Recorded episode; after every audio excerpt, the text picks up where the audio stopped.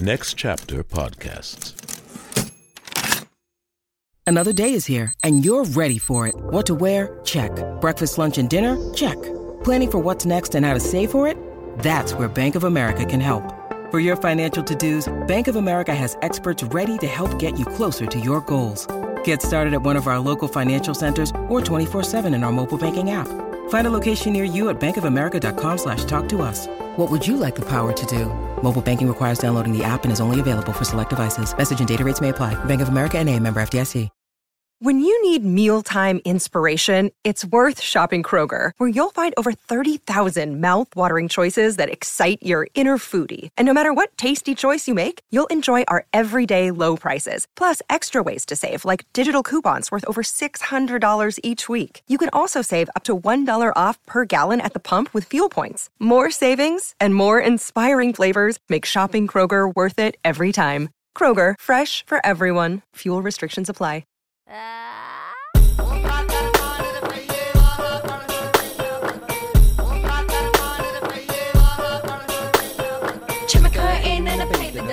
Psychic ring me address, I see.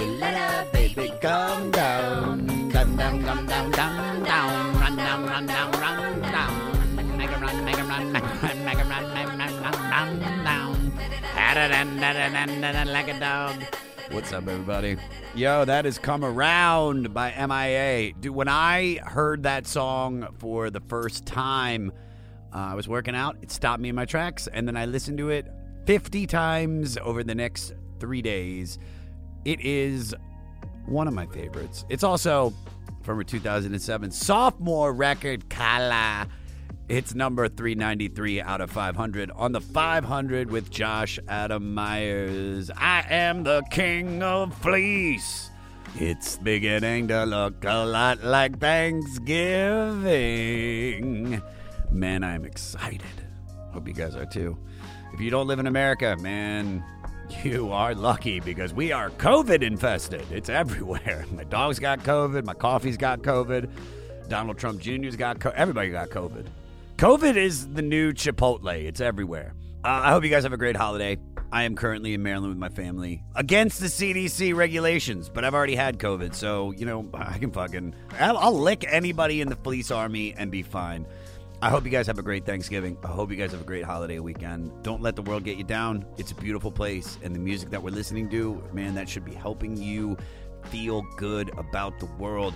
Also, we want you guys to make the podcast theme for the 500. Submit your version of what the 500 should sound like to open the show, and we'll let our Patreon members vote on it. The grand prize winner is a one year subscription to the Patreon Club, where you're going to be getting the soon to be the Shekels audio documentary. I am making a documentary about the Shekels with interviews with all the people that were involved, fans, friends, everything.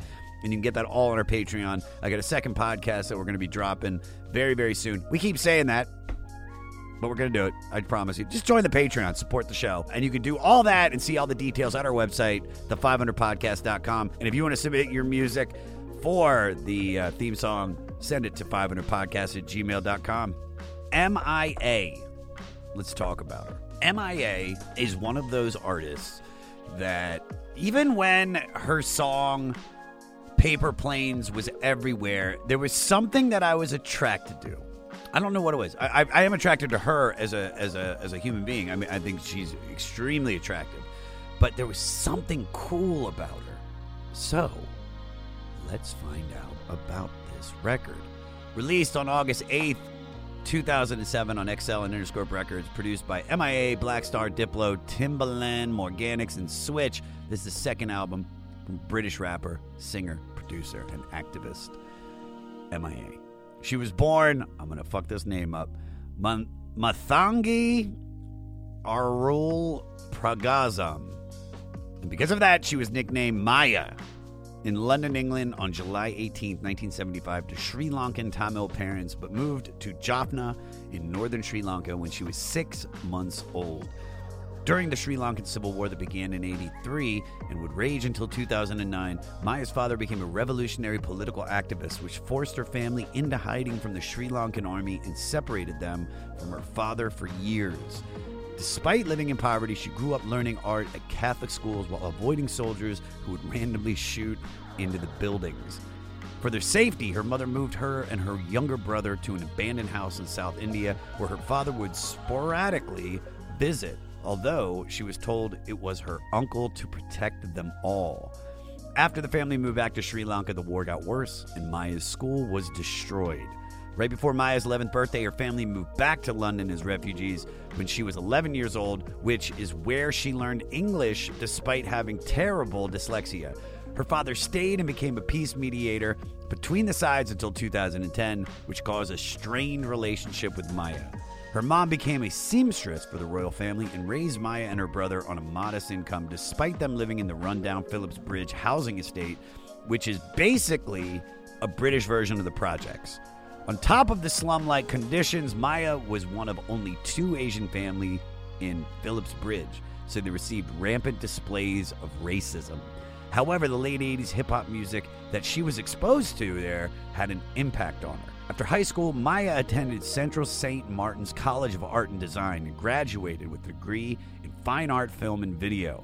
While in college, Maya got turned onto old school punk and the newer Britpop and electroclash.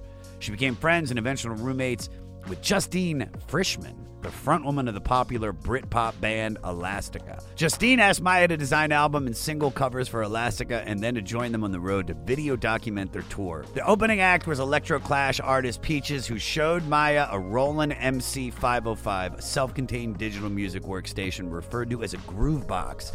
With Peaches' encouragement, and Justine's MC 505, Maya first started experimenting with music, which is really cool that she learned that from Peaches because Peaches has one of my favorite songs ever. Sucking on my titties like you wanted me, calling me all the time. You check out my Chrissy behind his finest all the time. My teachers, the beaches. What happens in the Leka of Schmacka? Leka. After a brief trip back to Sri Lanka and a failed attempt to film a documentary about her cousin who was missing in action, she returned to living in the Acton area of West London. She merged both and started using the acronym MIA for Missing in Action. Justine helped MIA write and record a six song demo inspired by Electro Clash, Dancehall Jungle, and World Beat. In 2003, an independent label pressed up 500 vinyl copies of her single Galang, and besides finding an underground following in clubs on college radio and at fashion shows, the recent explosion in file sharing and social media sites like MySpace built MIA an almost instant fan base. She was signed to XL Records and made her debut, Arular, named after her father.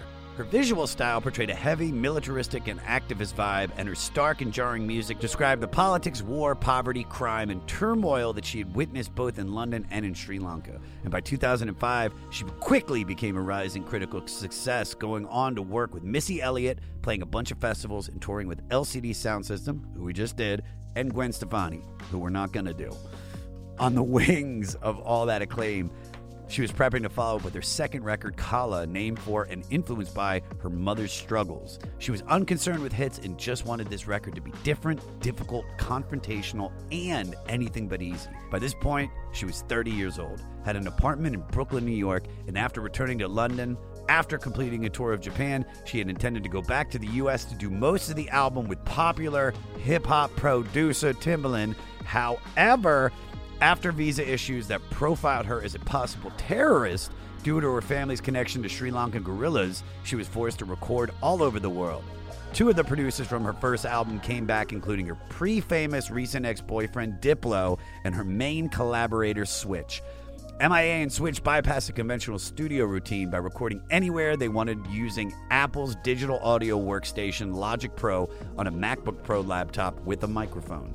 Months after finally getting her visa issues sorted out, she returned, but only ended up with one Timbaland track. The music was more aggressive and sample heavy than her debut, in addition to the fusion of electroclash, hip hop, punk, dub, dance, and world beat music.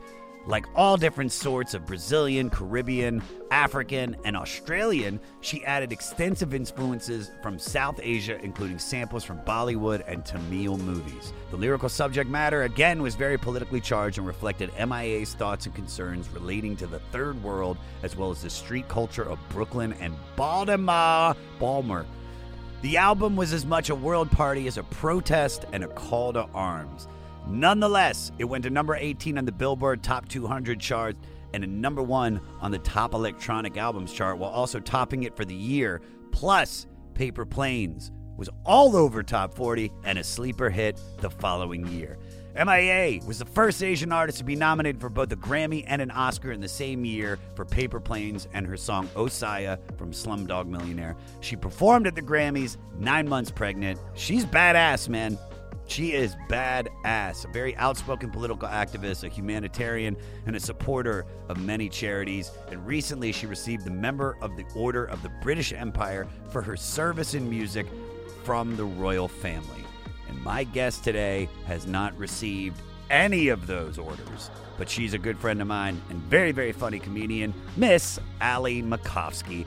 Allie is an incredible comic, and she is the host of Resting Bitch with Ali Macofsky. And when I heard this record, I immediately knew she would be my guest. Rate, review, and most importantly, subscribe to the 500 and listen free on all platforms. And if you want to do something for me, go on Apple, go on Stitcher, leave a five star rating, and leave a review. Do it for my birthday. That's all I want. Follow me at Josh Adam Meyers on all social media. Go to my website, joshadammeyers.com, for all my shows. I'll be in Austin uh, December 11th and 12th, and I'll be headlining in San Antonio on December 10th. And I'm doing shows all throughout Los Angeles. If you're in Texas, I want to see you there. Email the podcast, 500podcast at gmail.com. Follow the Facebook group, Run Back Crazy Evan. And for all things 500, go to our website, 500podcast.com. Well, there's nothing left to say, but here we go now with 393. Kala by MIA. Holla. All right, so truth be told, so like uh, I started listening to this record, and there's a song on it later that we're going to talk about that reminded me of you so much that it's not even fun. Like I, I immediately was like, oh my god, this is. I could just hear Ali Macofsky singing this, and so then uh, I asked you, and you were like, dude, I was just listening to MIA. So, so do me a favor, take me through your history with MIA. Okay. I also want to know what song. We're gonna you- get to it. Okay, We're gonna, great. and I'm gonna play it and everything because it, it's. I literally heard it and I could just see you. I, I don't want to ruin it yet. Okay, okay. I'll just- wait. yeah, it's- okay, so MIA. Wow. I my first experience with MIA. I don't know if I should be ashamed of this or what, but was from The Hangover because in The Hangover they played Paper Planes in the movie and oh, I feel like that's that's when I heard about her. I heard about the song. That song was like off the charts after that movie and uh, it was everywhere after that you know and It was like Chipotle. yes It was everywhere. It's, it was chipotle sri lankan chipotle um so yeah i listened to that a bunch and then i just i don't know there's something about mia where she's one of those artists who's very successful but also has like still some obscurity to her where like I don't think her life is completely controlled by fame. Like she can kind of slip in and out and not make too much of a scene. If MIA was at Gelson's right now, people would just No big walk right deal. by her and Yeah. be like, "Excuse me for a second, I gotta grab this these wheat noodles." so I think she's kind of made it in that way, but I think in that way it's interesting because she's not necessarily like a radio top hit. You know, like I feel like it's just a few songs that have really blown up, and uh, Wait, and wh- what are the other songs though? Because Paper Planes, one hundred percent. actually it might only be Paper Planes. It's like a radio hit. Paper Planes it was massive when I fir- when that first when that first dropped. It, it just was like like I remember from The Hangover too, but like it was just everywhere. Yeah. Yeah, so, Everywhere. All right, so you so you get into this because this is also two thousand and seven. Yeah, so so when The Hangover came out, it was 2007, which is on that that album came out with the song on it. I was in seventh grade, Oh my god! so it's uh, you know it's like played at every school dance. Um, that was like the song, you know, and everyone does the hand movements, like you know, I fly like Peppa get hot, and then the gunshot, ching, Dude, I was at Big Wang's and I'll never forget this moment. There was this hot server and they were playing it like over the loudspeaker as people are like drinking and watching sports. And she did exactly what you said. And I've never forgotten that because she was so hot. She did the cash register. Cash register and then the bang bang. She blew on her finger, put it back into the satchel. I was like, oh my God, I'm in love with this before before we had like the Soldier Boy dance, we had the paper planes dance.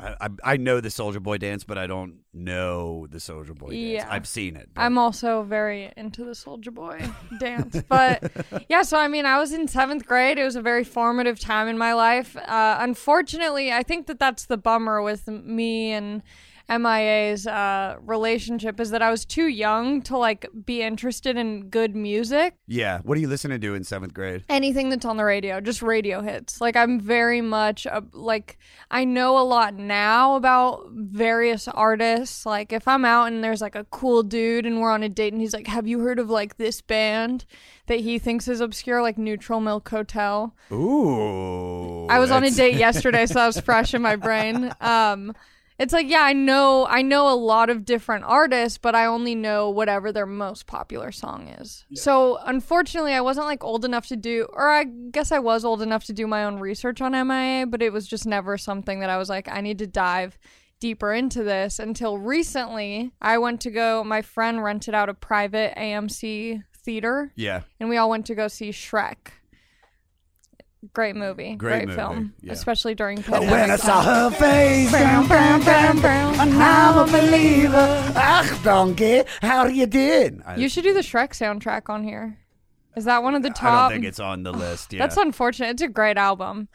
But my friend was driving us and he was like playing MIA, like a lot of different MIA songs. And I just re- remembered how good she is and how it's such a bummer that I didn't spend more time listening to more of her songs besides Paper Planes. so, but then I asked you. And that was the craziest thing, the timing. so so you so you got to like deep dive into this now. yes. Sorry. So how did how did you feel about listening to it this go round compared to being seventh grade Ali? Oh my god, it's so good. I also during the pandemic went into a big Diplo phase. And I was watching he has this interview at Harvard with like the students at Harvard and he's talking about like his upbringing and uh how he started by like finding all of these different albums uh in London and he would bring them back and he worked with MIA when she was like pretty new.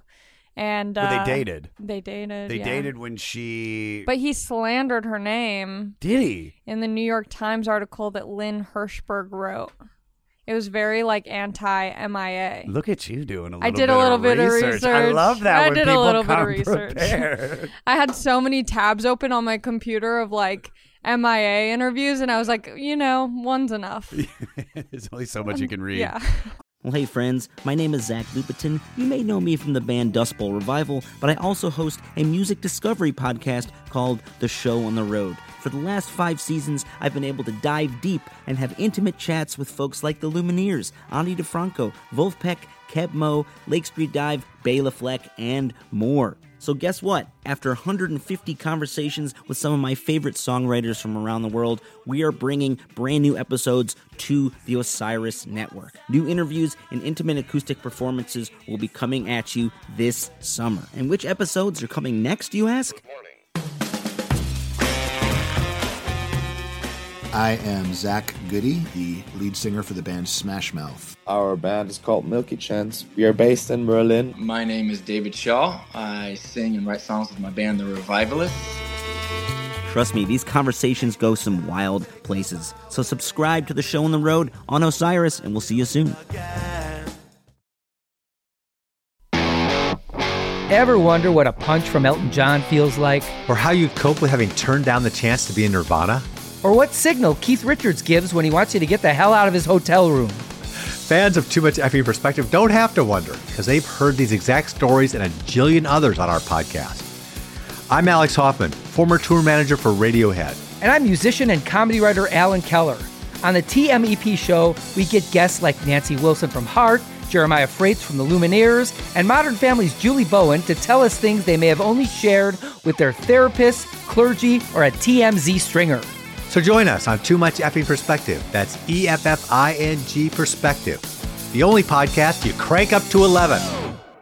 Um, So so so you listen to it this go around. See what's funny about me with MIA, and you mentioned Diplo, is so I I lived in Baltimore until about 2007, and I saw Diplo blow up because Diplo spent a lot of time in Baltimore with the Baltimore club scene. I was friends with a guy. I don't know if you know. The, uh, my friend Naeem, aka Spank Rock. Okay. Have you heard of Spank Rock? No, but I like that name. Spank Rock made an album in about 2007, and it's basically this, but not with the not as like deep, not as revolutionary, not as like like her like MIA's lyrics are like are like for real, like punk rock, like anti-system. It's so crazy because they're so uh like nuanced in a way. They're not nuanced, but when you're listening to it with the type of like uh, effects that she use uses and like samples and stuff, you're like, "Oh, this song's just about like boys and getting money and like fuck all that shit." And then you look deeper and you're like, "Oh, it's about like war and genocide." Exactly. So so this style of music uh, was in my life for a big section because I was going to the clubs. I saw Naeem just completely blow up, like, um, and then I remember Galang Galang. I remember when that came out. That was like the hit off of that was the song that kind of like broke her. She made that uh, that was the first song. They printed a bunch of copies of that and they kind of got that out and then she made the first record and then that is what kind of got her on like critics lists and so this of course is her second record and much like you, it was straight just paper planes. Yeah. I didn't know anything else.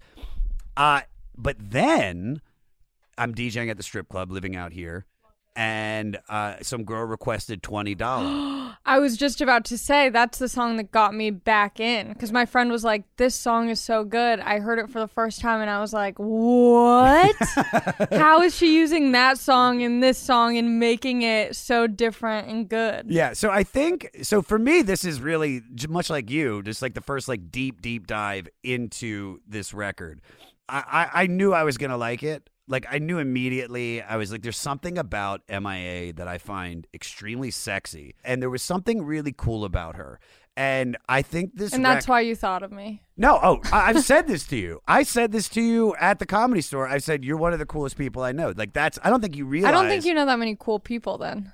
I think I'm cool, but not like You're not. li- Listen, you're not. You're not Miles Davis, but you're. But there's something. I haven't done enough heroin for that. It is true, but you know you can start now. But COVID's young, you COVID know. is young. We got some time. But there is, but there is like, you know, there's something that I looked at her, even though I didn't know her music. I just felt like I knew where she was coming from. I think I knew that she was doing something that was being influenced by many different styles of Yeah. music, and then also like basically taking her whole culture that she grew up with, and not like and just using that as this like jumping off point for saying like here I am this is where I'm from this is what I experienced and you're not just getting a dance song you're getting like a real autobiographical like take on on what she experienced so yeah because it's like I mean immediately when you started you start listening to this music you're like dude this this chick had like a real like revolutionary background like you know her family uh, during the Sri Lanka Civil War that began in 1983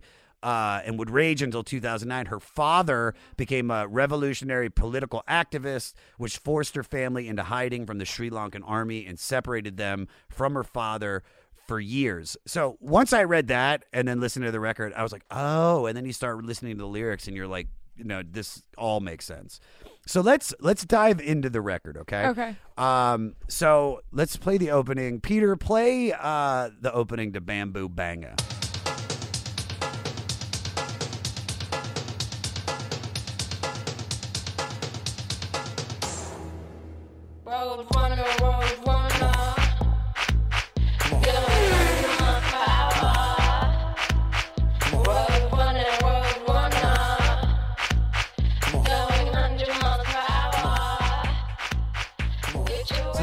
To open the album. that kind of sets the mood for the entire record. And you listen to this and you're like, oh, well, this is just some dance club shit. No, this is a song celebrating a kid running alongside a third world tourist's Hummer and banging on its door.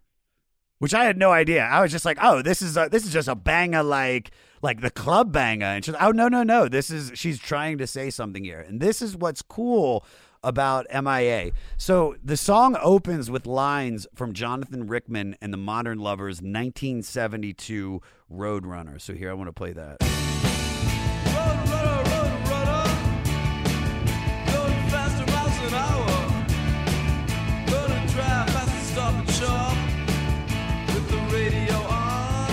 So that's the same lyrics and not even remotely the same sound, but that's what I love about MIA because everything about this chick is completely punk rock. Yeah. All right, so do you have any thoughts on this song? Yeah, well, it's it's. I, I knew I didn't want to do too much research until like I was gonna look up like the Genius song lyrics and see what each line meant, and I was like, I'm just gonna wait and like learn as I'm going because I know that every song is like so layered with different references and stuff. But yeah, I love this song the way that it starts out because you like just want to dance to it Yeah. and it just like hooks you in. And also that first line is just so catchy. But when you when you read the lyrics of it and you know, like I did, it's like you you're going through and like I said, I thought this was like some club hit, but then you know, Somalia, Angola, Ghana, Ghana, Ghana, India, Sri Lanka, Burma, Bamboo Banga. So that's these are all the places where where kids would be like, you know, please, please, Yeah. like help me. And it's like it's just it's just it's almost like this hidden message that I had no idea about. All right, then it goes in to bird flu, and this flexes MIA's credibility as a proud and resilient underground outsider versus the world of privilege she was up against. And I think that's all summed up perfectly in this moment right here. Peter, play 103.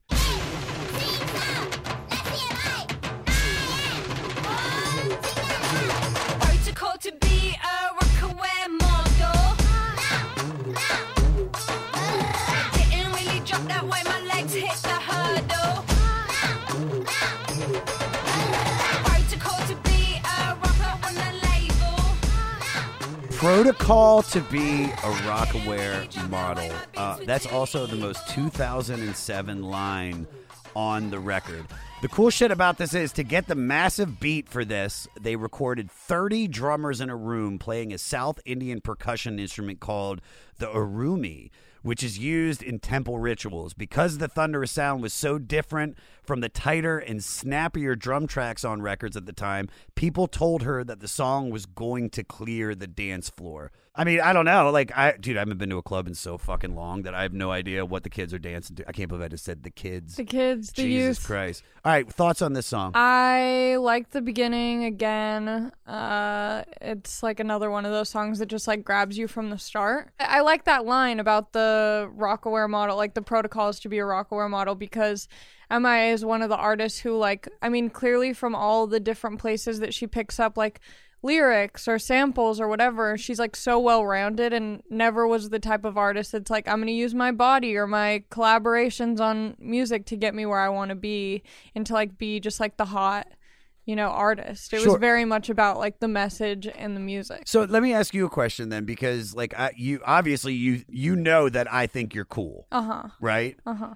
And I think That's been established. been established. But also like i think a lot of other comedians like think that you're cool. Like there's something cool about you. And i think it could be like the fact that you you know you, you're not on heroin and you seem to be on heroin at all times. You're super chill. Do you feel even the way you dress do you feel like there's this like I don't know because there's this mythos now about Ali Macofsky that you have to try to maintain that by by doing other cool things. Do you have any consciousness about the decisions that you make that to be because I mean obviously you want to be perceived as cool. For we sure. all do. Yeah, Everyone does. For sure. I mean, I think like I kind of had an identity crisis getting into stand up because I had just finished high school and dropped out of college and I didn't really know like who I was, you know? Yeah. And when I started stand up, I would just kind of dress shitty. Like I would put my hair in a ponytail. I would wear American Apparel zip up hoodies and like light wash denim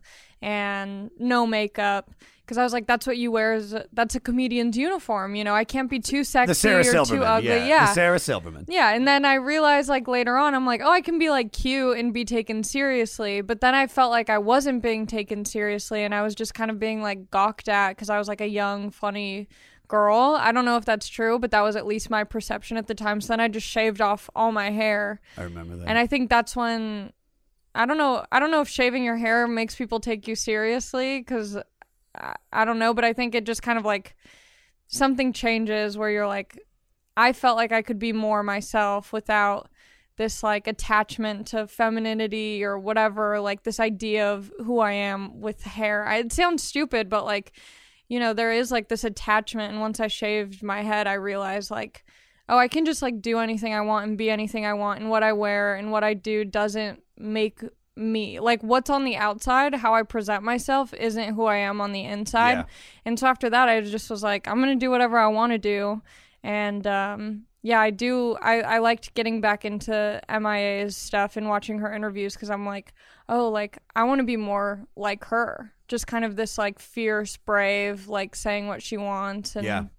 not doing what is necessarily status quo. Go on the Super Bowl, give the whole Give the country middle the middle finger. finger. to like 200 million people. Yeah. Yeah, I could see that. But she was saying that there was so much controversy, at least online, where people were like, I can't believe she just did that. And she talked to the people at the uh, NFL saying, Can you show me the complaints, the emails you received? There was only 200. Yeah. So it's like there's like this whole outrage culture when really only 200 people sent in emails out of the millions that were watching yeah. it. Then she said something also very smart, which was like, "Oh, so I can be sexualized, but yet if I do something, if I just you know show a finger, that's you're against that." Yeah. You know what I mean? Like, let's let's not forget that Janet Jackson pulled her titty out in front of everybody, which I think it's a conspiracy. Against titties or against fingers. I don't know, something. Okay, Well, we'll figure. It out. I'm that just getting into conspiracies during COVID. Oh, please don't. No, I'm not. I'm Please- oh, joking. I'm joking. Oh my god! I believe dude. anything. Anyone tells me anything, I believe it. Okay. All right. All right, boys. So one of the first songs written for the album, uh, most of this first single were was recorded in India with MIA's vocals recorded in Trinidad. It both mocks and praises various characteristics of men with references to Jamaican dances over a world beat infusion of West Indian, I'm going to fuck this up, soca and Sri Lankan Tamil Ghana.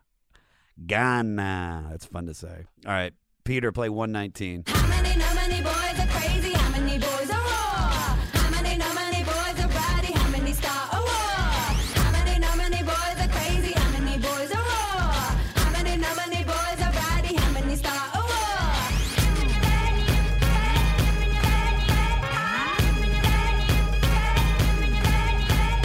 Hey now, let me go. Hey now, can we go? So, what's cool about this song is that you, when you hear this on the first listen, you're like, oh, this is like MIA, like being boy crazy. But no, uh, what's really cool about this song is that it's really a song about feminism in comparison. Um, thoughts on this and why you connected with it? Yeah, I, I so I realized that I did I did dance all four years in high school, and when I was listening to this album, I realized that I, we did one of our dances was to the song "Boys."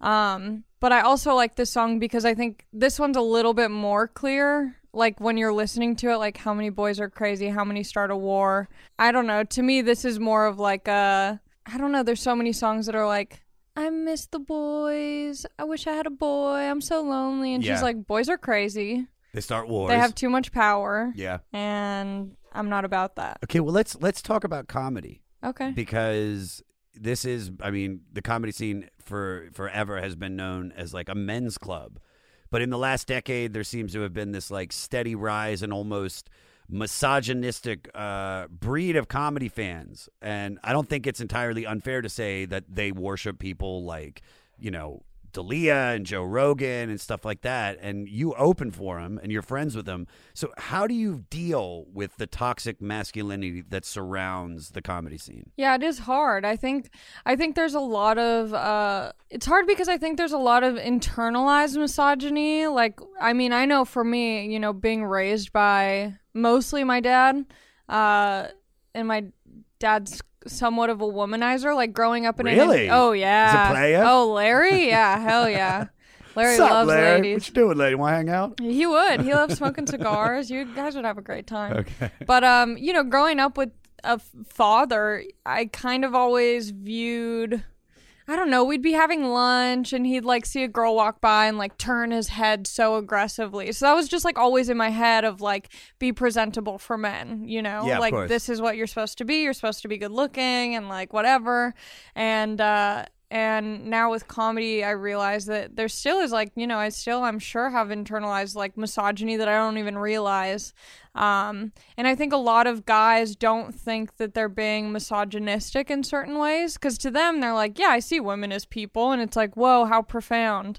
But it's deeper than that, you know? And so it's just hard because I get so many messages from people who I don't know if they support me, but they like follow me, but then they'll make you know sexual comments where it's like yeah. very much about my appearance and not about my stand up which is fine you know like whatever gets people there like if it's because they're like oh this girl's hot or like she's interesting or whatever Yeah. and then maybe they end up going to a show because of that and then maybe they are into it but i don't know it's hard having people try and fight fight the idea that women can be funny like there's guys who make youtube videos being like i'm gonna watch uh, female comedians until i laugh and it's just a dude reacting to comedy with a stone cold look in his face where Oh it's like why do you even need to do that Yeah. it's like they want to not think that women are funny. It's like they're trying so hard to keep up this like masculine shell. Yeah. And uh yeah, it's frustrating, but I'm not going to like I don't my job isn't to try and change people's minds. I don't go on stage being like I want to do a show for all the dudes who don't think women are funny and like prove them wrong. I just want them to happen to be there and maybe think differently, but I don't it's not my responsibility. It's not your responsibility. to educate no, God, or- no, no, and that's unfair that that you have to because you know it's it- it's complete bullshit. Yeah. Some of my favorite comics are females. Ali Wong is one of the funniest women I've ever met in my So life. funny. So, so take that, misogynistic men of the world, or n- named Jimmy, which is our next song. I love Jimmy. So this might be my favorite moment on the entire So record. good. Uh, 23 seconds, Peter.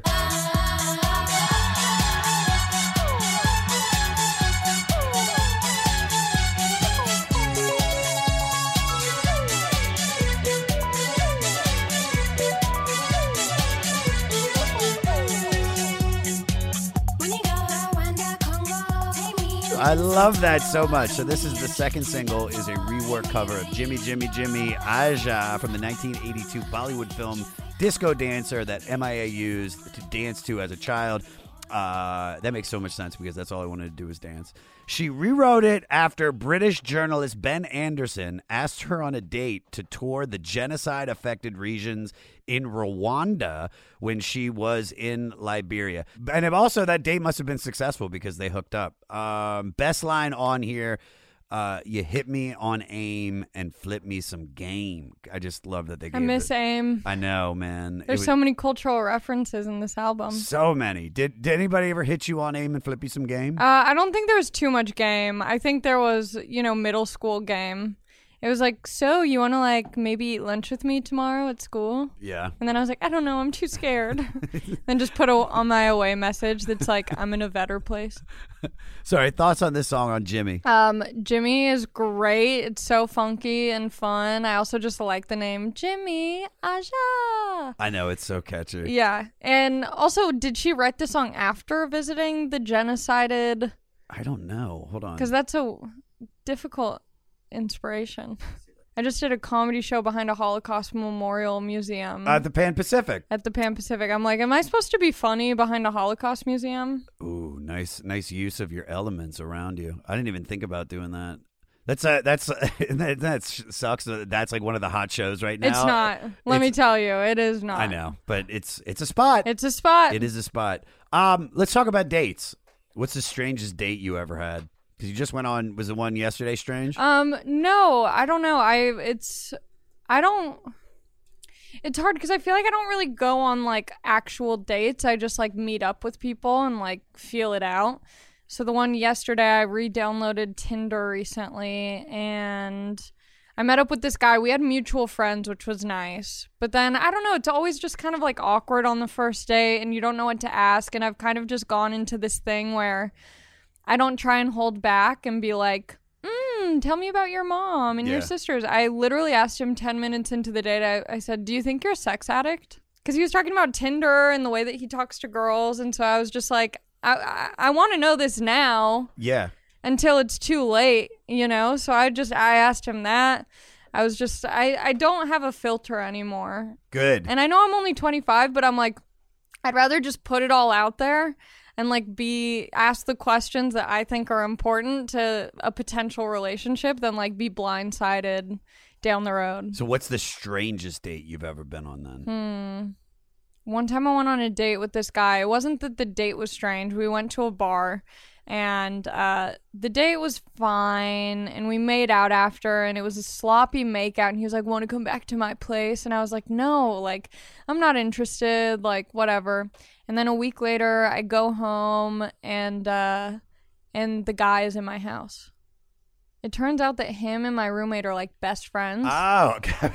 and we had no idea Oh my god, though. All right, that is a little so strange. then he would be over at my house every week and i'd just have to be like hey man what's up Good to see you again. You- Yeah. You, uh, did you figure out that drool problem? Oh. Because your mouth is juicy, baby. so gross Hustle, featuring Nigerian, British, high energy electronic grime style rapper Afrikan Boy. The sonic concept for this came to MIA when she imagined refugees being smuggled on a boat. She attempted to capture what she thought their banging on the side of the boat would sound like. I do love this part. Uh, two minutes, Peter. Police, I try to avoid them. They catch me hustling and say, deport them.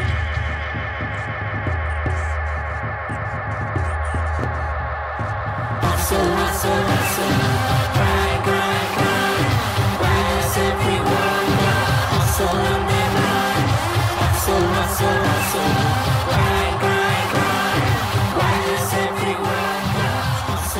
hustle Hustle, hustle, hustle, grind, grind, grind. Why does everybody have hustle on their mind? Uh, best chorus on the record? i think so Maybe. Could but, be. But it also sounds like every open mic comic in LA. It's like you got to hustle, hustle, hustle. You got to grind, grind, grind. So this celebrates how third world inhabitants have adopted to do anything to survive and better themselves. Yeah, it definitely is like uh I feel like listening to that now, it could definitely be like you could interpret it as like the 9 to 5 like corporate America, capitalism, fuck all that. Yeah. This was also the first song that had Diplo adding production to it. Uh, side note, because we did go out to try to book him on this because he lives in my neighborhood. He lives on the street. Shut up. I saw him riding his bike. Uh, I see him all the time I'm riding his to bike. be driving up and down your street. I mean, waiting I- to is, see is- are you one of the few that are like super, super attractive? There's like women are obsessed with Diplo and Timothée Chalamet. Yeah, no, I don't want to hook up with Diplo, but I'm very fascinated by him. I find him very interesting. Really, just yeah. a, a white guy from Philadelphia that dresses like fucking Tom Selleck in the '80s. That's like, what's very interesting. Like, well, just because the way that he started his career and how, like, I don't know, I find his origin story very fascinating, and now him trying to keep up with the youth Yeah. and uh, in online culture Yeah. really interesting. To me. I mean, he's a good-looking guy. good looking, yeah. Yeah, I mean, Wes. yeah. Is that his real name? Yeah. Wes. I never met him, but think. but he used to come to Baltimore all the time. So, uh, being this is hustle, hustle, hustle, grind, grind, grind. Let's talk about uh, bettering ourselves to be better people. What's the most significant thing you've done to better yourself? Getting sober definitely helped me a lot, uh, especially being like a young comedian. I think I got sober after doing stand up for like a year. Really? And I was only 20 at that point. So I don't know. I think that that helped a lot. I, I, I really feel like if I hadn't stopped when I did, even though it wasn't necessarily maybe that bad, how other people would perceive like a drinking problem, mine seems pretty minimal. But I think like the way that my uh, reactions to things were were very unhealthy and like my attitude and outlook on any situation I was in was always kind of like obscured and had this weird like fog over it. Yeah. So I feel like that helped a lot to have me be more uh, unbiased with like my you know just like my like all the bad characteristics like jealousy or anger Oh, or yeah. fear Yeah. like it definitely helped me kind of see it in a way where it wasn't like uh, so negative, and I'm like, okay. So I think that helped a lot, and then I don't know. I think just like trying new things and not not making comedy my entire thing because like like I said, I started right after high school and when I dropped out of school and I kind of was like ingrained in comedy and I still hadn't figured out really who I was without it. And so in a way, I feel like the pandemic helped me because I wasn't doing comedy for like you know four months, five months, whatever. And so I was like, okay, who's Ali when this isn't her? Yeah, that's that's profound to have that during such a, a time of crisis. Yeah. I mean, because eh, there's so many people that could have. Uh, well, I, I know a lot of people that that chose the opposite of that, which is just. You know, I don't know. I can, I, if I can't do stand up, what am I going to do? And instead of having this opportunity to figure out who you are, What's up, everybody? I am Finn McKenty, host of the Punk Rock MBA podcast, part of the Sound Talent Media Podcast Network. My podcast is all about doing what you love for a living, and every week I sit down and talk to people who have done exactly that. For example, musicians like Tommy from Between the Buried Me, Matt from Periphery, Lil Lotus and Shinigami, among many others, photographers, artists, designers, YouTubers like Glenn Fricker and Sarah Dici, and I unpack exactly how they got to where they are today with the goal of helping you do the same. So if that sounds cool, you can listen and subscribe at soundtalentmedia.com, and I'll see you there. Porn, Satan, drugs, therapy. It's not just the list of what I'm up to this weekend. I'm comedian Kiki Anderson, and those are just a handful of the taboo topics I've poked and prodded at so far on my podcast, Indecent, the show where we peel at the wallpaper of polite society. Each episode digs into the dark underbelly of our culture to dissect the things we aren't allowed to talk about around the dinner table, featuring conversations with comedians, activists, journalists, academics. They all help me figure out the who, what, and why behind what is and isn't acceptable behavior. Indecent with Kiki Anderson, where NSFW meets LMAO. Mwah. What did you find out the most about yourself during COVID? I I really like having routine, but I also like being able to get out of my element and like go on trips and just like have new experiences. Like Yeah. I drove to Vegas on a whim and it was so much fun just kind of like seeing the city and not having anything to do back here and being able to be free and just like explore things and stop along the way like not being like I need to get to Vegas by 4. It's like no, I can stop in the Mojave yeah. and like just see these like weird suburban towns that are like kind of tweakered out. And Did you have a don't know- photographer with you so you could take one of your hip I hip wish. photos? Oh, God, you were probably like, this would have been so good if I had just off the six here. Yeah. and then it's nice just having like the family time and being able to like reconnect with them on a more personal level than just stopping by every once in a while. Yeah, no, I get it. I get it. Um, you can't, you can't just work all the time. No. And I think that that's what I'm realizing now that some shows are opening up. It's like I don't need to do the show behind the Holocaust Memorial Museum, you know, like I don't need to do any show that's just available to me. Like I I'm the opposite. I'm doing every show. I, I just because uh, this made me fall more in love with stand up. Oh, yeah. You know, I mean, because I think that's that's like we were talking about, like the people that get depressed and how their identity is that is that this having it taken away made me go, oh man, like I really do love it, and all the shit that I used to carry around, Mhm. like that you were saying when I drank, and because when I started doing stand up, I was an addict, so I I kept that baggage. It wasn't only until recently that I started dropping it, but like. When I started stand up again, it's like I'm I'm going up just to have fun. It's not about Mhm. anything else other than the moment I'm doing it and enjoying it. Yeah. So, uh, and I love a good Vegas trip. For sure. Love a good Vegas trip. I think I'm gonna go to Big Bear this weekend. Do it. I'm gonna find a hot spring. Oh, Yeah, I've never done a hot spring, so they're great. Yeah. The this next song uh, has slowly become my favorite song on the record. Mango pickle No. down No. river. So this there's there's some cool shit about this. So this is a remix with added verses by MIA of the 2002 single by the pre-teenage and teenage Aboriginal Australian rap group the Wilcannia Mob or Barkanji Boys, who sing and rap over a beat and a traditional Australian didgeridoo. As they were kids when they first made this, it describes what kids would do for fun before MIA adds her adult perspective. Um, so I want to play two parts. okay, great. I I like this song, but it's never the first song that I'm picking to play off the album. I- this is all new because we're gonna get to a song later that reminded me of you. That is the one that I that I first like fell in love with. That- that's not Paper Planes. All right, so the first part, um, I want to play. Do you remember a few songs ago when I said that that was my favorite moment on the record? Mhm. I lied. Peter, play 48 seconds. My name is Kate from McKinney Street. I walk and still still beat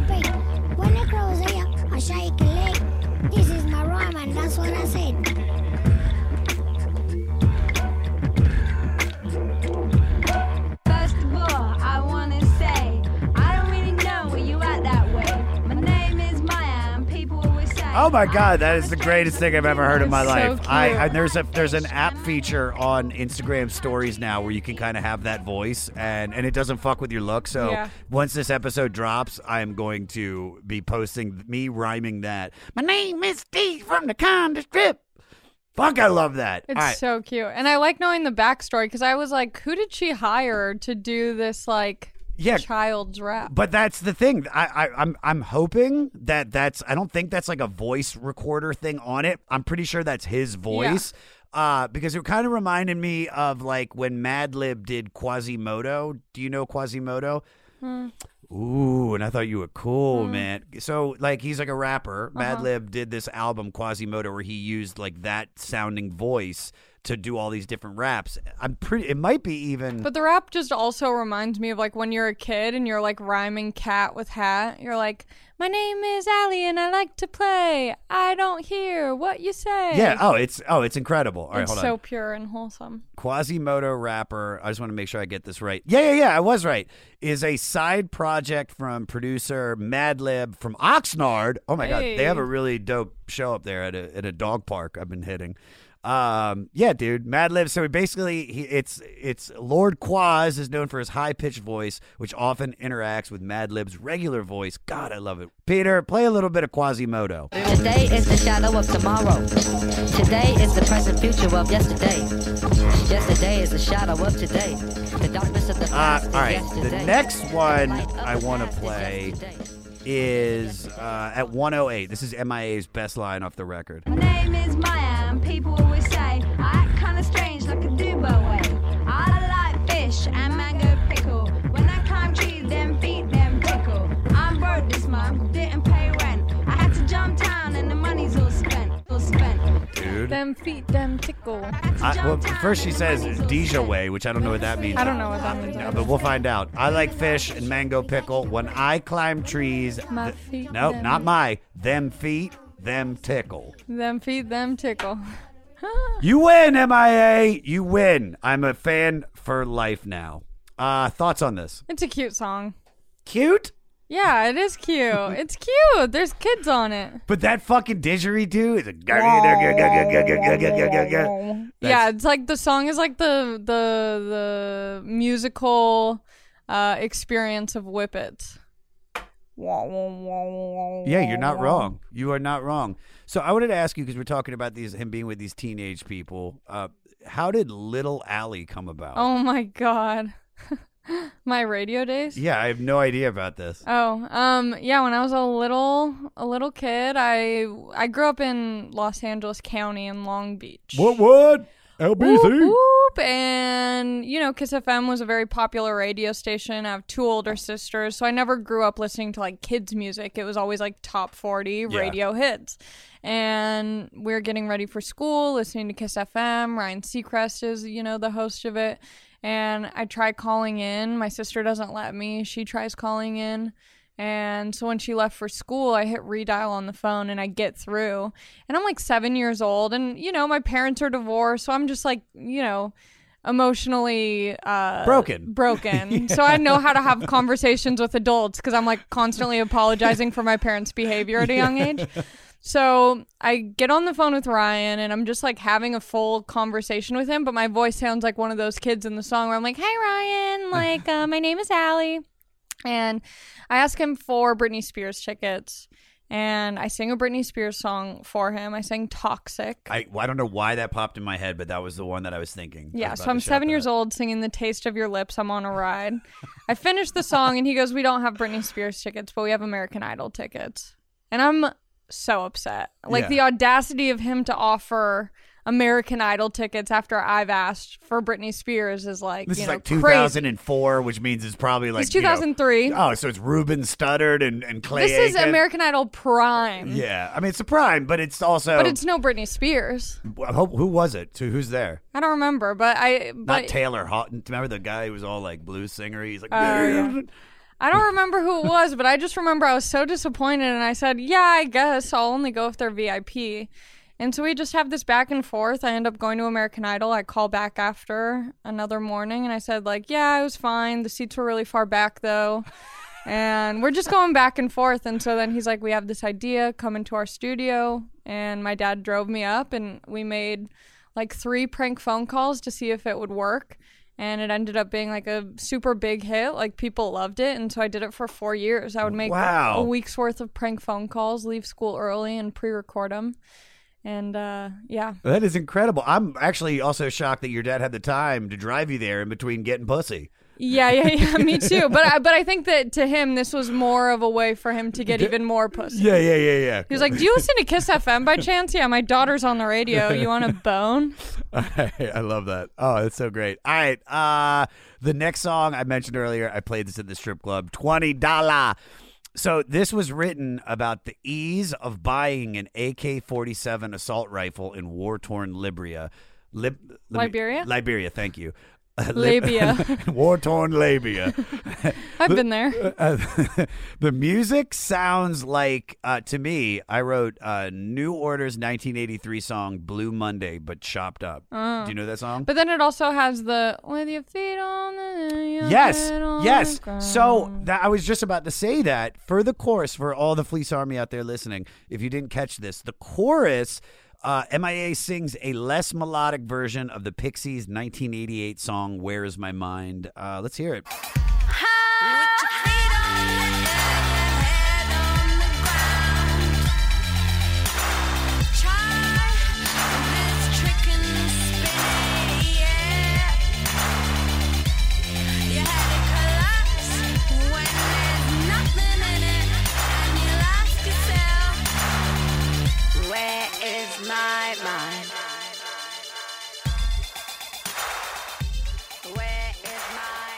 Uh, I had no idea.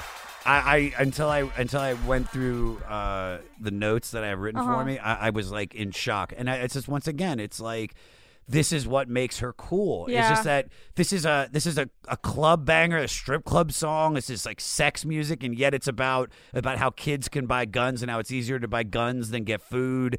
Uh, and then she's got these lyrics that I pulled out too that might be the best lyrics on the record, even the opening. Uh, war, war, war, talking about you, such a bore. I'd rather talk about moi. Like, do you know the cost of AKs up in Africa? I just, I just love that, man. Um, she's so smart so smart. Yeah. Way smarter than than I even and I like I said at the beginning, it's like I knew she was cool. I knew there was something about her that I found very, very interesting. But it's like to find out that there's this layer of this is what I experienced and like I, I don't I don't know if there's a lot of other you know, fucking I don't think LaRue is fucking, you know, writing these deep existential songs about war torn countries. But I think that's what makes uh, MIA such a unique artist is her upbringing and how that influences her music and why it's so hard to put her into a ge- genre. Yeah. Because it's like, yeah, you have like this fun dance type music, but then you also have like uh like pop elements to it and then these samples that kind of make it like soft and there's just so many different influences that make it hard to just pinpoint. Completely, completely. All right, World Town. Uh, this was based on the instrumentation of the Sri Lankan temple music she would wake to, up to as a child. It was influenced by the child soldiers in various third world countries, including Liberia and Sri Lanka. Peter 101. See me, see me bubbling quietly. yeah. See me, see me acting like you ain't met me. See me, see me band up.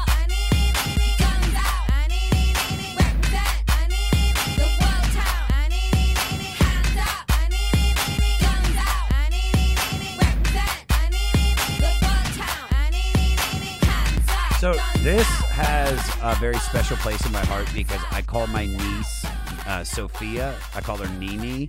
So I'm going home in like three days. And I'm gonna just be like, Sophia, a Nini, Nini, Sia, a Nini, Nini. Uh, thoughts on this? I mean, it's I I feel like a broken record, but the songs are just so fun. Like this is such a great album to listen to when you're like driving at night, like on your way somewhere, just like having a good time. Yeah, this is you know these. This is one of the more clubbier songs. Uh, then the turn. Uh, the next song. This song's about the perseverance and survival of the neglected uh, and unheard. Uh, this is also probably the closest thing to a ballad on the record. I want to play a little taste of that before we move on. The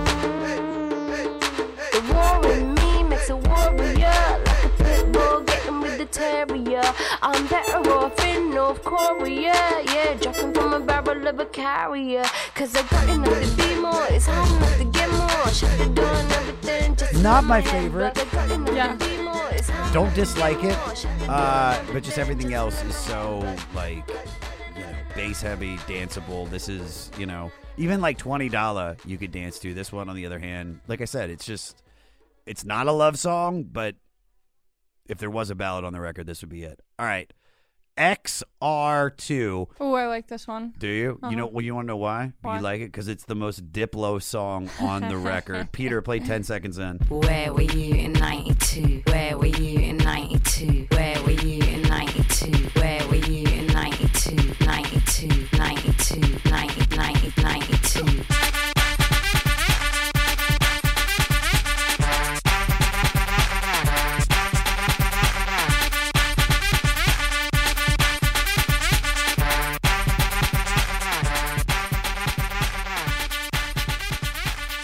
So, Let me guess, it's about something awful. I'm like, why do I want to shake my ass to genocide? Uh, Yeah, yeah, yeah, yeah. It's a nostalgic look back at what MIA and her friends were up to in the London rave scene Oh, of '92. thank God. When she was 17 or 18, um, when 25 people died tragically from a Molly No. poisoning. I added that last part. No, I added that last part because you set it up. So this is that was Baltimore Club. That's that was 100% Baltimore Club. I can hear Spank Rock in it. I hear Diplo. I hear Jesse Tittsworth. All the guys that I used to hang out with, uh, excluding Diplo. I I we'd been in the same room together, but I had no idea how much he was gonna blow up. I would have fucking. I would have cadoodled up uh, to him a little bit closer.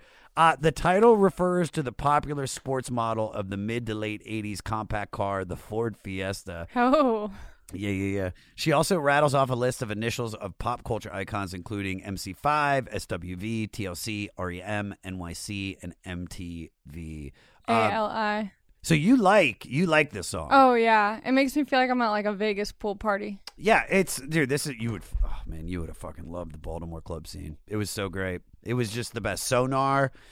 My buddy Evan that used to throw these huge parties. Uh, biggest raves in the in in the East Coast. He threw uh constantly. He's actually now uh during COVID. You know, people like doing different shit. Just to kind of like, well, I don't know, I can't do that anymore. So what do I do? And in his free time, he started making pizzas, and now they're he's opening up a restaurant. They're blowing up. He Whoa. he FedExed me two overnight, two of the best pizzas I've ever had in my life. It's called Underground Pizza Maryland on Instagram. Um, so I wanted to ask you this: uh, What initially drew you towards your career? Uh, stand up. Yeah. Well, I don't know. I always liked getting attention and I always liked making people laugh and I was always kind of like seeking validation from strangers. There it is. And uh and I didn't realize it was even like a possibility um to do stand up. I thought you just like got lucky and I don't know, it just worked out. And so I was going to the Laugh Factory a bunch in high school, using my sister's ID to get in. And I was there on like a new material night. And someone took out their notes. And I was like, wait, they're not just thinking of all this? Like, they're Yeah. not just telling stories that they're thinking of? And so I was like, okay, well, then that means that if I write something, I can perform it. And so then once I figured that out, I was like, this is what I'm going to do. Like, it all just kind of like clicked in that moment. And that was it. So where was the first show? My first open mic was at the Laugh Factory. That was the one you went to? I had no idea that there were other places. I didn't even know that you could start other places. Like I remember being like three months into stand up, and someone was like, "Yeah, I started in Portland," and I'm like, "They have comedy in Portland." What? Yeah. Portland? I was very naive, but I'm glad that uh, after that I started going to coffee shops Yes, and bars God. and wherever. But yeah, that was my first open mic. With the old guy? With the old guy, The- Her- Her- um, Herv or whatever his name is. the guy who would, like, light you or he would light you you, and, if you and if, because you're not allowed to cuss at the Oh at the Laugh. Factory open mic. And the first time we, Gerard, Byron, and Angela, we waited there all day. The day week before we sign up, you come back the next week. Yep. And then I go up. And you're not allowed to cuss at all. And I was like, and the first thing I said was like, "Oh fuck!" And he goes, "Thank you. All right, next comic." And I was like, "That was it." Um, that's out of all the open mics that I've ever done, and not just because I got kicked off the first time. Yeah. That's the shittiest one. Oh yeah, because it's all like tourists.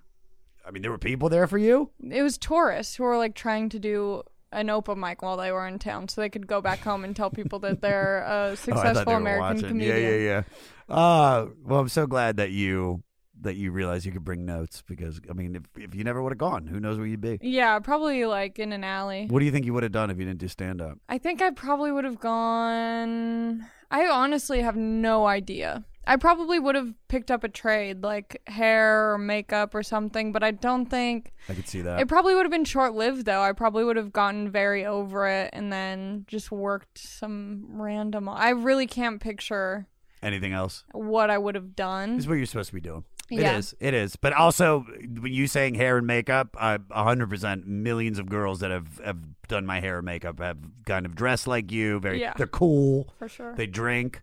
Uh-huh. You know, or or ex drinkers. Yeah. I think I think like uh if I wasn't doing stand up at this point though, truck driving would be No. so cool. I mean, it would be awesome, but you had ice road trip. Yes. Fuck. All right, we're here at the hit. Paper planes. Uh, do I need to play some of it? Why not? Uh, you know, you kind of have to. All right, Peter, play 56.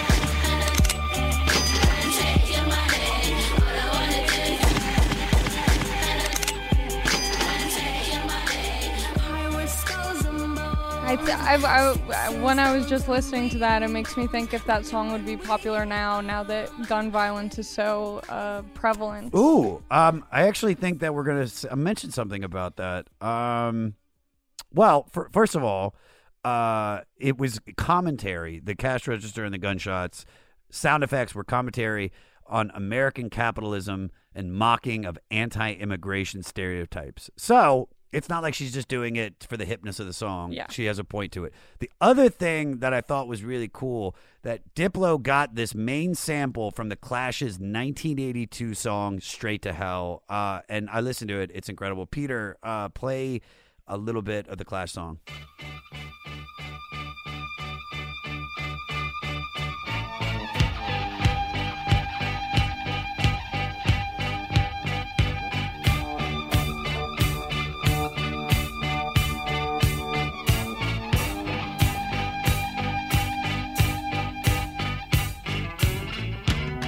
Uh, this is what I love so much about sampling in music. I love seeing where someone gets the idea and then, you know, changes it to to to do this. Yeah. it's just like to, to, for Diplo to hear that and be like, oh yeah, yeah, yeah, that's that's the fucking shit right there. That's the shit we need to use. But it also once again solidifies what I said earlier about MIA being so cool. And and the fact that they're sampling the Clash and the Clash is like the coolest. Yeah. And they're also the most political band there might have ever possibly been. Um, it just feels like a perfect marriage.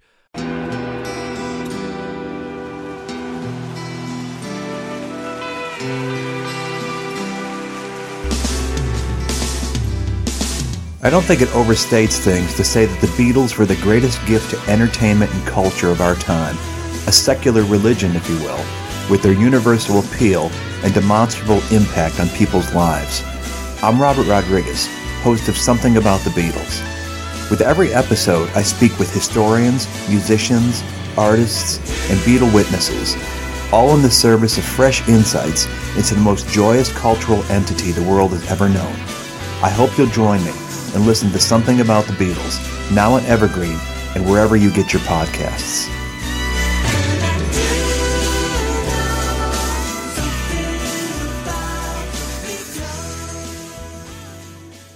Uh, thoughts on this? Tell me about like like take us back because this was the one. This was the one. And you texted me before this saying like uh like I can't listen to this song anymore, you know, cuz it's it was so popular. So popular. But I think if I were to have heard this for the first time, I would still love it. I don't know, there's something about it that's so good and the and the sound effects are so catchy and I don't know, I still love the song, but it it, it has been so overplayed that it can be exhausting to listen to. And that's I think that's the thing that I when I listen to this record, I start I listened to it a couple times and then I just started skipping it because I was like, yeah, it's just all the other shit is like new to me, and this one was just jammed down my throat to the point where.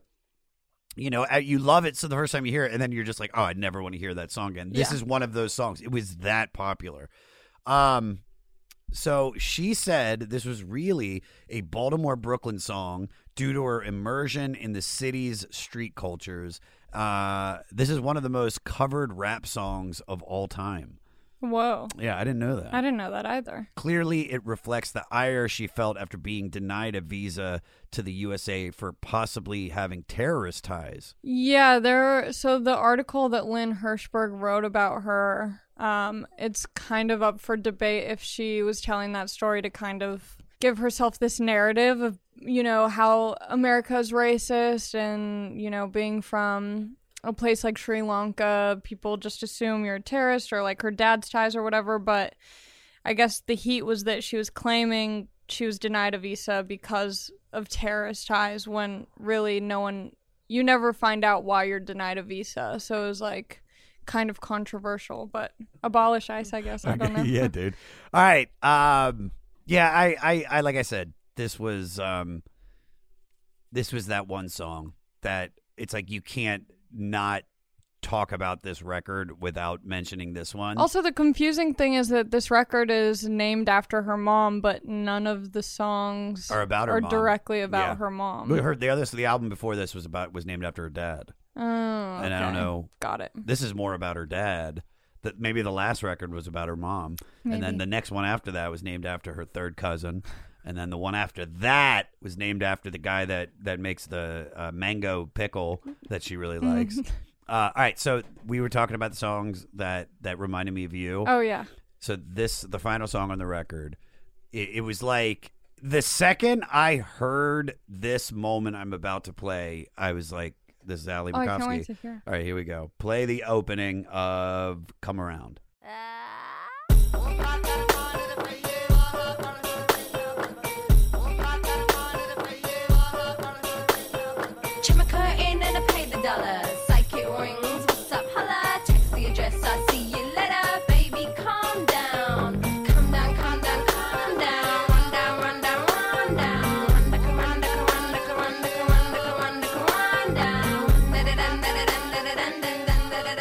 she goes, "Holla," that that room. I don't know why. I don't even know if I've ever heard you say "holla," uh, but it just it made me think of you.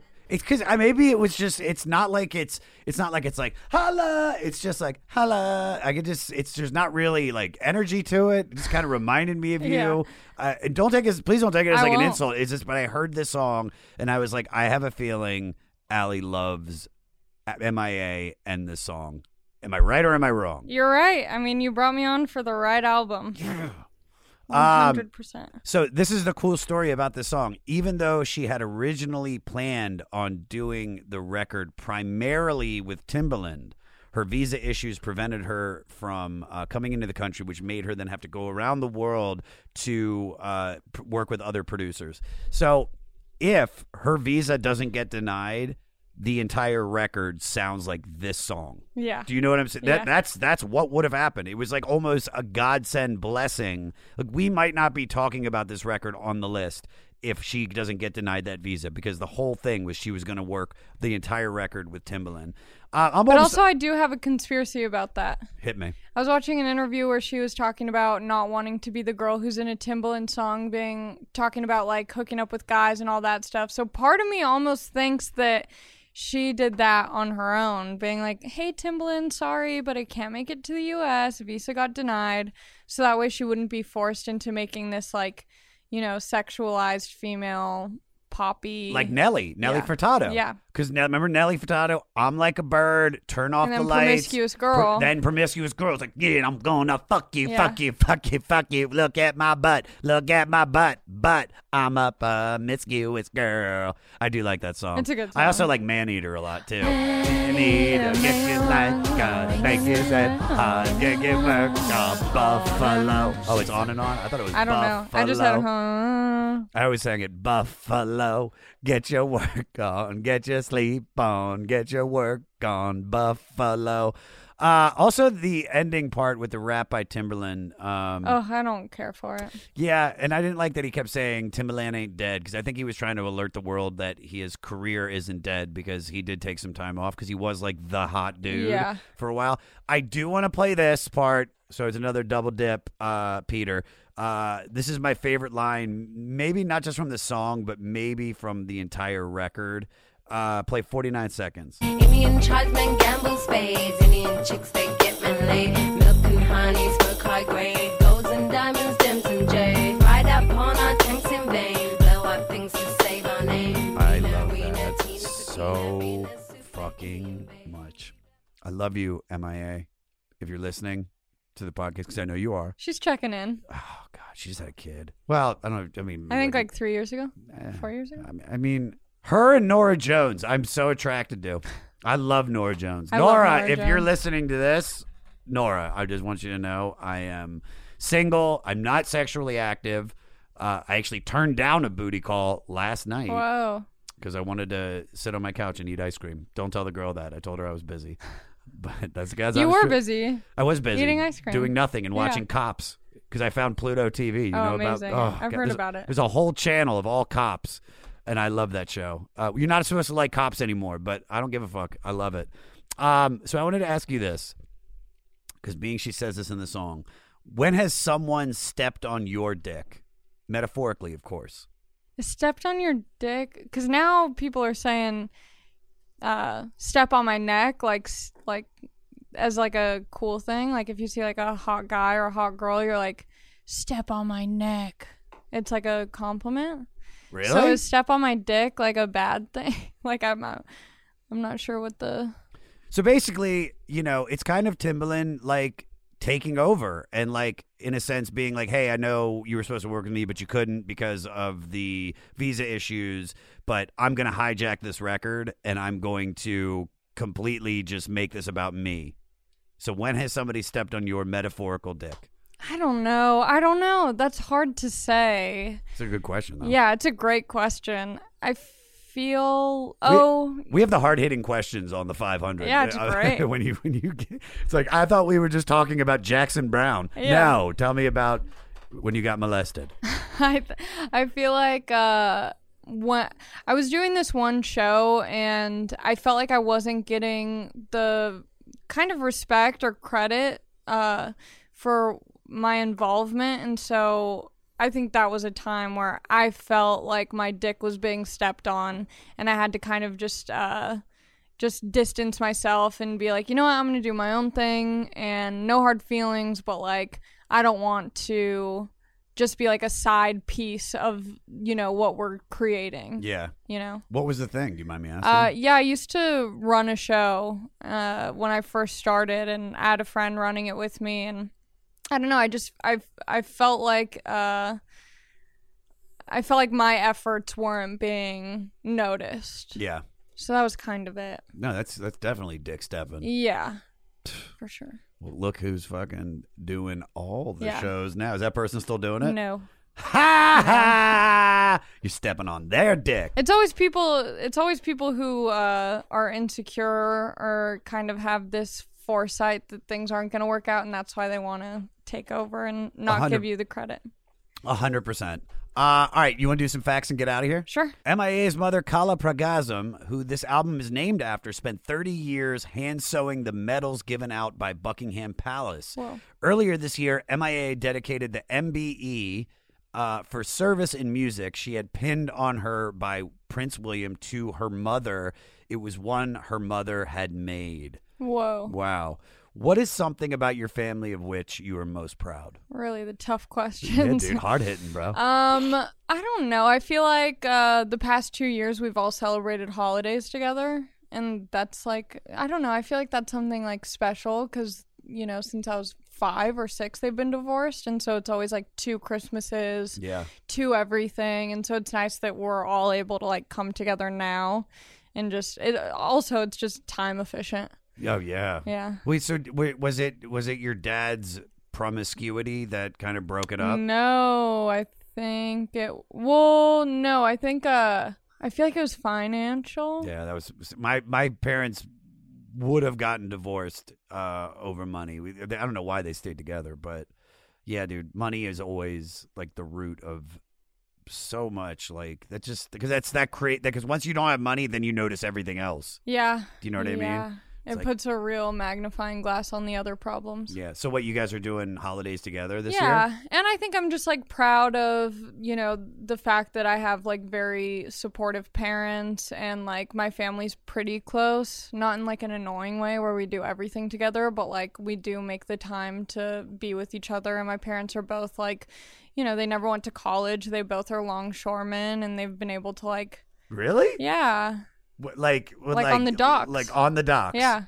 Really? yeah. Both of them are longshoremen. I feel like I've seen pictures of your family, and neither of them look like Mark Wahlberg in The Perfect Storm. Yeah. Like they all look like normal, like Orange County people. Totally. So I don't know. I'm grateful for my upbringing where I had parents who just like worked these union jobs and raised us to be like somewhat normal. That's insane, dude. Because you have such like uh, you. Have, I've seen like your sisters.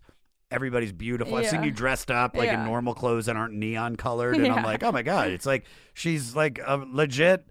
Normal. She's not Karen O from the Yeah Yeah Yeahs all the time. Like she's that's awesome, man. Um, dude, I knew that's why we connect. My dad was a he wasn't a longshoreman, but he was an Orkin man. So Whoa. yeah. So you know we didn't have a lot of money, but we never had insects in our house. No, no fucking no way. During the Los Angeles Dodgers' three-week attempt to win the 2008 National League West title, they used "Paper Planes" as their rally song. That makes sense. I feel like everybody did Yeah. at the time. You go to any sporting event and people were playing that song, uh, even at the Big Wangs. In 2009, at the 51st Grammy Awards, right before a rap rock performance by Jay Z, Lil Wayne, Kanye West, and T.I., MIA came out and stole the show while singing the hook from Paper Planes, which is sampled for their song Swagga Like Us. Cool thing is you could see she was visibly nine months pregnant. Yes, I and remember that. One day past due to have her first child. Uh, that is so fucking bad. That's that's So I'm- cool. That's what I'm talking about about MIA. Why she's cool because that's like and and that's that's why it's perfect for you to do this because it's like she's up there with like the most boys of the boys club in rap and she's still fucking just popping out and fucking ripping it.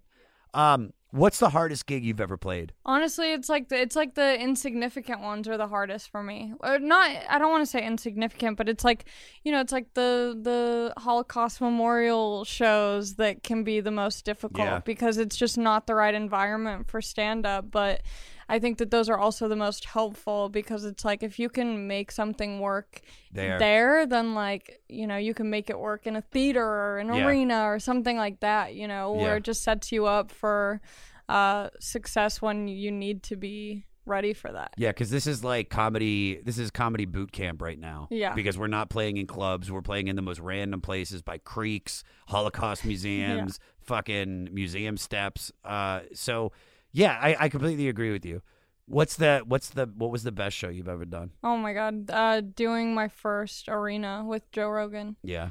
the coolest experience of my life because it's like when I was a kid, I would go to concerts all the time and go to these huge arenas and watch the artists perform. And every time I would leave a concert, I would feel so depressed because I was like, I want to be able to perform. Like, I want to be able to like command people's attention and like have people engaged and entertained and I would always leave with this empty feeling and so to be performing in a space that I always like looked up to was so surreal and the best. But yeah, but I heard you bombed though. No. I'm kidding. I heard you crush No. Crush City. All right. Uh, when making the video for Paper Planes, MIA locked herself in her apartment for two hours after her manager forbid her from wearing a Metallica T-shirt. She finally got her way. Uh, I don't really remember. That's the- random. I don't really remember the music video. Um, Yeah, me neither. I don't know why Metallica was such a you know a sticking point. Yeah. Maybe- I just considered the Hangover movie being one long music video for, for paper, planes. planes. Uh, all right. Have you ever had to deal with censorship or having your art fucked with? No, but I think like self censorship. After you know, sometimes things get taken out of context, or people try and like find the worst in a joke and you know spin it into a negative light. It's like okay, well, there's this fine line between is this funny enough to say it, or am I maybe trying to provoke something, or Yeah. um, be a little bit too like uh, controversial or maybe a half baked idea that doesn't really need to be said or um, on my Instagram story or something. So I Yeah. think like I don't think anyone has necessarily censored me, but I think you know after you know certain things that I've said and getting feedback. Uh, realizing maybe I should just take a little bit more precaution and Yeah. consider what I'm saying. Especially in this day and age. For sure. All right, last one. Uh, the bright and colorful and garnished cover of this album was inspired by African art and featured an image of MIA surrounded by the repeated slogan Fight on, fight on, fight on. What has been the defining struggle in your life? Comedy related or no? Could be about it, just life.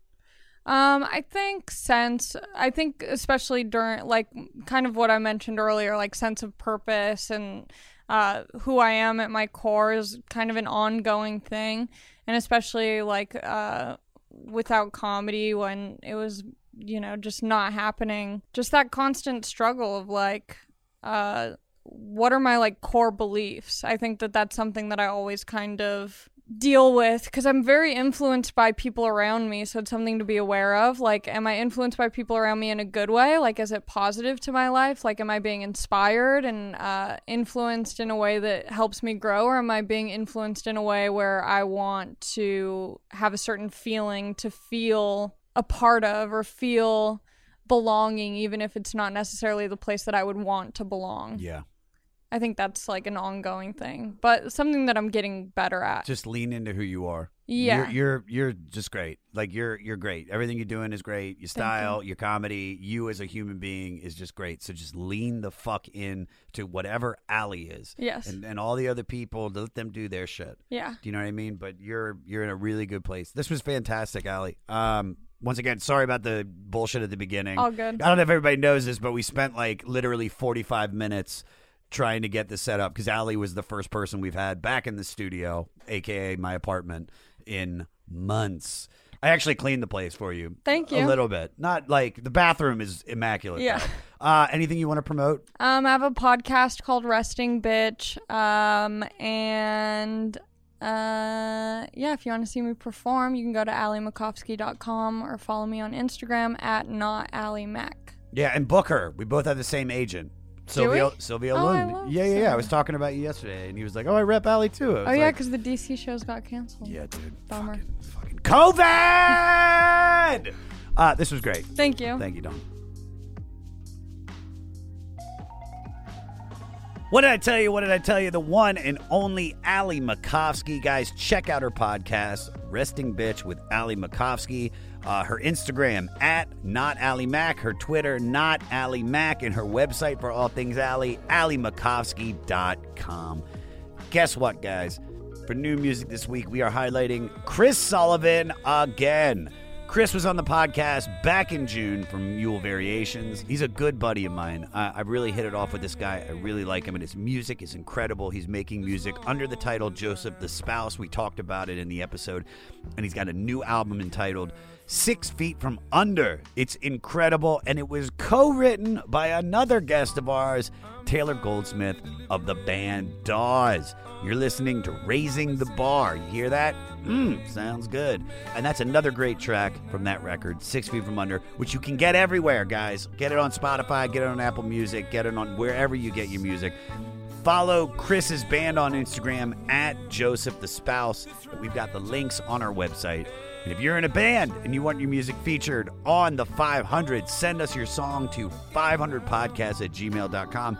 Put the album and artist that influenced you in the subject line. Guess what, guys? Next week is our first Beatles record.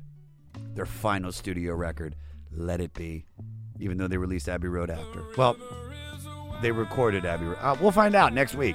All I know is it's dope. It opens with two of us. I'm so excited. Listen to the album. You got homework. Stay fleecy. Happy Thanksgiving. Doogle doogle.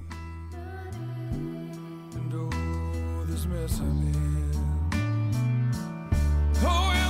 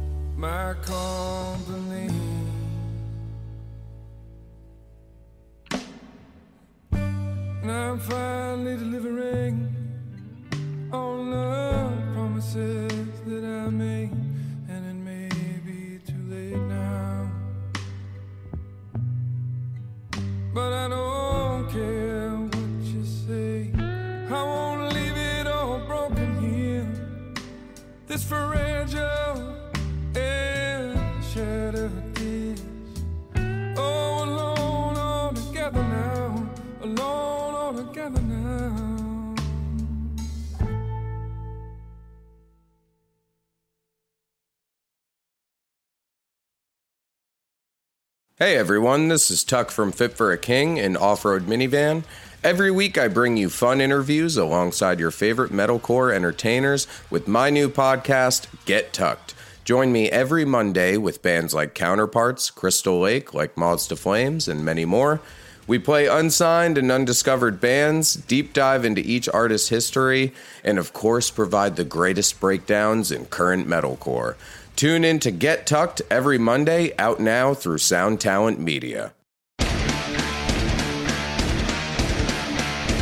Hey there, I am Johnny Christ from Avenged Sevenfold, and I've got a podcast called Drinks with Johnny you're going to want to check out. I sit down with a bunch of different people from all different walks of life, from professional wrestlers to actors, comedians, fighters, musicians, everything in between. I'm just looking to make some friends and have a good time doing it. So if that sounds like something you're into, go check out Drinks with Johnny, streaming everywhere now. Next Chapter Podcasts.